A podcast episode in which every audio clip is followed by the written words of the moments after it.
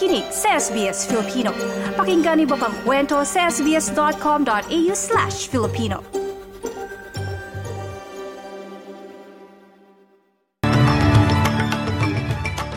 Sa ulo ng mga balita, Filipino community sa Bendigo, Victoria nagluluksa matapos umanong mapas lang ang isang Pinay. Babala ng paglikas dahil sa posibleng bushfire itinaas sa ilang bahagi ng Queensland.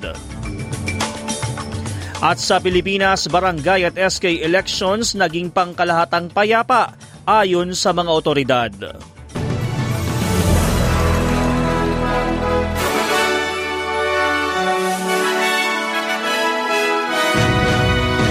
Sa detalye, nagluluksa ang Filipino community sa Bendigo matapos umanong mapaslang ang kababayang si Annalyn Osias o mas kilala sa tawag na Logi.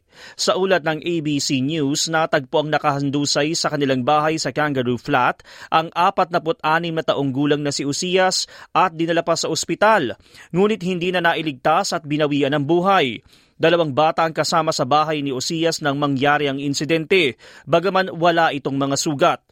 Isang 44 na taong gulang na lalaki naman ang inaresto na pinaniniwala ang kakilala ng biktima pero wala pang kasong isasampa dahil patuloy pa ang investigasyon ng pulisya. Nag-alay naman ng misa at prayer vigil ang mga kakilala at mahal sa buhay ni Osias, lalo't kilalang aktibo ito sa komunidad. Sa ibang balita, hindi pipilitin ng mga casual worker na maging permanente sa trabaho kung hindi nila gugustuhin. Ito ang pahayag ng gobyerno kaugnay sa panukalang reforma sa batas upang maproteksyonan ng mga manggagawa sa tinaguriang gig economy. Ilang sektor kasi gaya ng retail at hospitality ang nagpahayag ng pangamba na mawala ng kanilang uh, flexibility at benepisyo ng casual loading sakaling maipatupad ang nasabing reforma. Sa pahayag sa Sky News, naiintindihan naman ani Australian Hotels Association CEO Stephen Ferguson ang layunin ng pamahalaan. If you're a casual, it's very difficult to get a bank loan. If you're a permanent, it's a lot easier.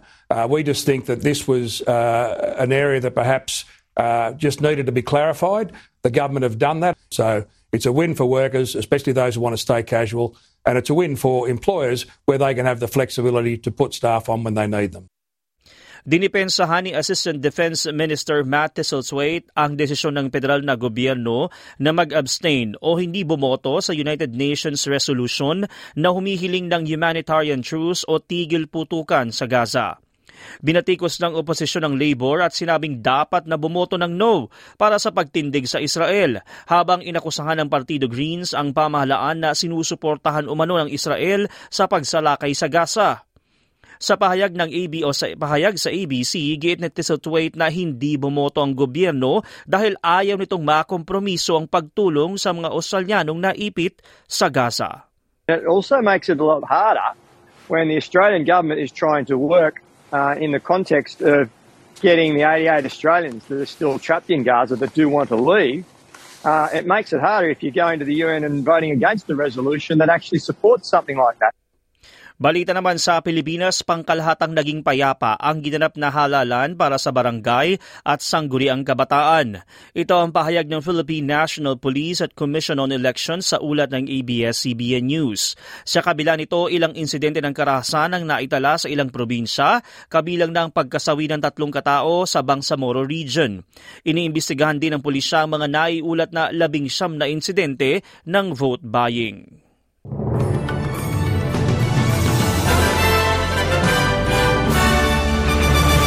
Sa Queensland, muling itinaas ang emergency warning na agarang paglikas sa mga residente ng Lucky Road sa Tara, kanlunan ng Brisbane.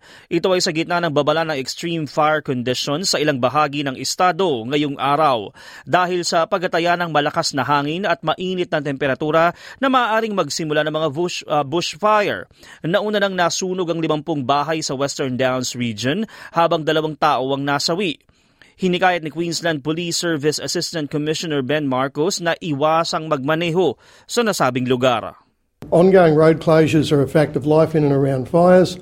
Um, again, as we did in the last couple of days, can I please urge people if you have no need to drive into the areas where there are fires, please stay away uh, because it doesn't help and now is not the time to be, uh, to be sightseeing. At sa lagay ng panahon, maaraw sa Perth na may temperaturang 28 degrees. Bahagyang maulap sa Adelaide at 19. May posibilidad ng pag-ulan sa Melbourne at 16. Sa Hobart, may manakanakang pag-ulan at 16. Maaraw naman sa Canberra at 21. Bahagyang maulap sa Sydney at 27. Sa Brisbane, maaraw at 34. Maging sa Darwin at 35 degrees.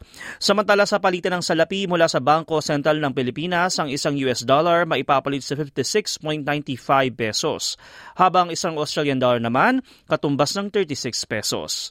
Ayon naman sa Reserve Bank of Australia, ang isang Australian dollar katumbas ng 63 US cents. At yan ang mga balita sa oras na ito. Ako ang inyong lingkod, DJ Korea, para sa SBS Filipino. I-like, i-share, mag-comment, sundan ang SBS Filipino sa Facebook.